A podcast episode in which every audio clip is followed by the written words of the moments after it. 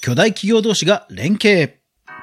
音声メディア関連ニュースまとめ2022年10月第3週をお届けします。巨大プラットフォームと巨大制作プロダクションが連携。業界を大きく動かしそうなニュースにいよいよポッドキャストから競争激化並みが来るかもしれません。また、産経新聞など大手メディアの参入も相次ぎ、地上波ラジオとポッドキャストの融合が進んでいくんでしょうかそれともそれでは早速学んでいきましょう。おはようございます。クリエイターの香川です。さあ、週末ですんで、音声メディア関連のニュースまとめ早速行きましょう。まずは、ホットトピックから。東京 FM ジャパン FM ネットワークが Spotify と連携強化、時事 .com といやー、ついに来ましたね。あの、以前も、その東京 FM が Spotify、まあ、ポッドキャストでね、コンテンツを提供というのは、まあ、もちろんあったんですが、今回は本当に包括的な、えー、提携ですね。えー、実際の PR タイムズの公式リリース見てみましょう。えー、日本最大の FM ラジオネットワーク JFN と世界最大級のオーディオプラットフォームとのパートナーシップ強化により、オーディオコンテンツ市場の発展を目指すと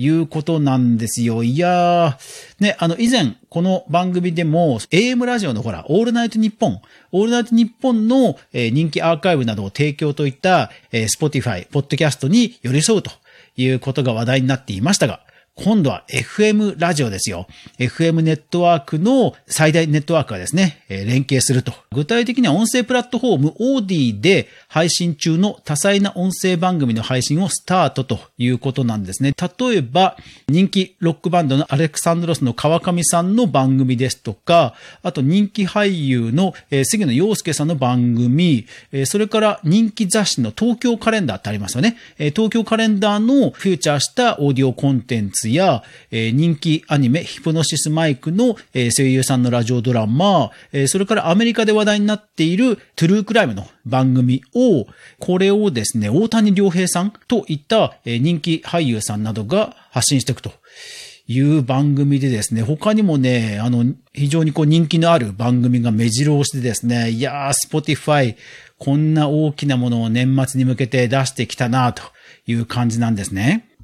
実はもう一個ありまして、それがこちら。 Apple がポッドキャストスタジオと次々提携するとはい。実は海外ではですね、このポッドキャストのね、まあ、生みの親とも言っても過言ではない Apple がですね、ポッドキャストスタジオを、まあ、どんどん飲み込んでいるというニュースが出てきました。で、これ実は読み解きますと、どうやらその Apple TV 映像ですね。映像コンテンツの拡充の中で、えー、まあ、ポッドキャストも結果として取り込まれているということらしいんですよ。海外ですと、ポッドキャスト本当に人気ですんで、ポッドキャスト音声配信で話題になったものが映像作品、ドラマ化されるということが結構あるらしいんですよね。で、その流れの中で結果として、まあ、ポッドキャストスタジオをね、取り込んでいったと。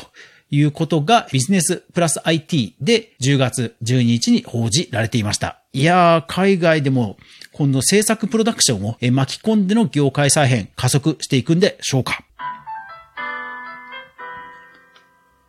では戦略テック関連どんどん行きましょう。えー、まずラジオトークはですね、MBS ラジオと提携して、地上波ラジオのパーソナリティを募集するという企画をやっていました。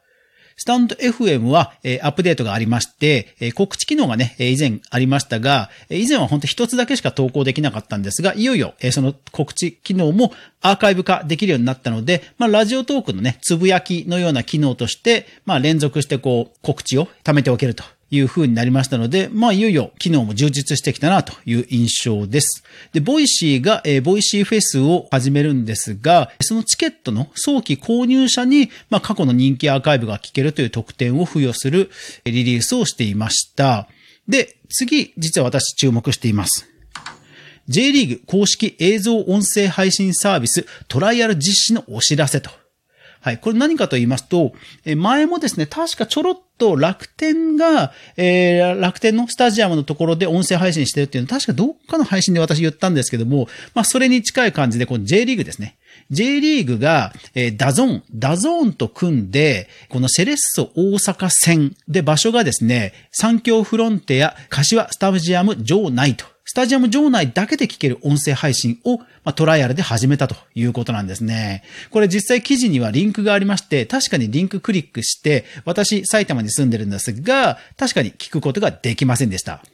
で、ちょっとですね、ごにょごにょ、ごにょごにょっとして、えー、地域をちょっと詐称して、ブラウザでアクセスしてみたところ、うん、バッチリ聞けるリンクが出ました。もちろん、あの、実際にはほら、会員登録とかしてませんので聞けないんですが、画面が変わりました。ブラウザーでは位置情報を連動させてプログラムを組むということが非常に簡単にできますので、それを応用してるんですね。ですからこれ、スタンド FM の限定公開機能を使って、かつブラウザのプログラミングで位置情報を絡めると、いわゆるこう、この場所でしか聞けないコンテンツができて、音声 AR みたいなこともね、できるということがこれで証明されました。いやー、ちょっと私いろいろなんか、ね、リアル謎解きマップとかあるじゃないですか。そういうのとなんか絡めてなんかやったー、地域イベントやってみたくなってきましたね。いやー、そう。やっぱりね、音声いいんですよね。あの、観光ガイドとかにも使えますしね。はい。なので、リアルイベントということでは、えー、先日、下北沢で行われました、ポッドキャストウィークエンド非常にね、盛り上がっていましたが、そのレポートが地元のブログメディアで紹介されてました。すごい楽しそうですね。えそれからあとはですね、スティーブ・ジョブズの AI がポッドキャストの出演。まあ、日本で言うとあの、ひろゆきさんのね、AI のご音声が話題になってましたけど、そんな感じですかね。えそれが海外で話題になってました。えあと日本の国内の AI ボイスが発売などなどが話題になっていました。さあ、どんどん行きましょう。コンテンツ、コラム関連です。産経スポーツがついにポッドキャスト参入ですね。本当大手メディアが続々とね、ポッドキャストに参入してきますね。それから、 Audible にビジネス番組の PIVOT が提供開始ということですね。 PIVOT というのはビジネスマン向けの有料コンテンツを、まあ一部は無料で公開しつつ、えー、さらに聞きたい場合は、まあ有料の買ってねっていうプラットフォームなんですが、それをまあ Audible にえ配信提供開始したと。まあ有料コンテンツを、まあオーディオブックのように提供したイメージですかね。それから制作プロダクションのピトパさん、また新たな番組出してきましたね。レイ稲本さんの番組をリリースしました。それからほぼ日、ほぼ日というね、会社ありますけど、そこのラブ相談という番組、それから Audible でオーディオブック、池井戸潤さんのシャイロックの子供たち、えー、それからバスケットボール実況のフリーアナウンサーの船岡さんのポッドキャスト、そして私が注目したのは、女優の加藤理恵さん、音声付きデジタル写真集を販売と。これ残念ながら実際のテクノロジーの部分は確認できなかったんですけども、これもね、あの QR コードとかで限定公開 URL と絡めてやるですとか、特典の付け方としては本当に手軽にできるので、こういうね、声で、声で魅力がさらに増すという方のコンテンツであれば、本当ね、あの音声とのタッグはね、本当おすすめですよね。あと他にはインスタグラムで、ポッドキャストを成長させる8つのヒントを、子供たちや大人などにもオーディオブックで変化があったというダヴィンチの記事が紹介されていました。さあ、どんどん行っちゃいましょう。えー、音声広告ですが、えー、これなんか先週も紹介したかな？えー、はい、え直近で定額、定額制のサブスクの音楽配信サービスでどこが人気だというのを、マイボイスコムさんが調べてましたので、ピックアップしました。1位はですね、なんと僅差で、Spotify と僅差で Amazon Music がナンバーワンだそうです。え、それから著作権その他ですと、はい、ネットフリックス、ついに日本で広告付きで2割安いプランが導入されますね。それからあとは、え、ニコニコ動画が、え、AI を利用したクリエイターの作品には、まあ、奨励プログラムを適用しないということを発表しました。それから人気ロックバンドピンク・フロイドの楽曲の著作権が売買されるなど、はい。著作権周りもね、えー、いろいろと話題がありましたんで、ぜひぜひチェックしてみてください。す、えー、べ、てのリンクは私の無料のニュースレターで紹介しています。あの、無料ですんでね、データベース代わりに毎週とりあえず購読するという形で全然構いませんので、えー、よかったら概要欄にあるリンクから無料のニュースレターを購読してくださると嬉しいです。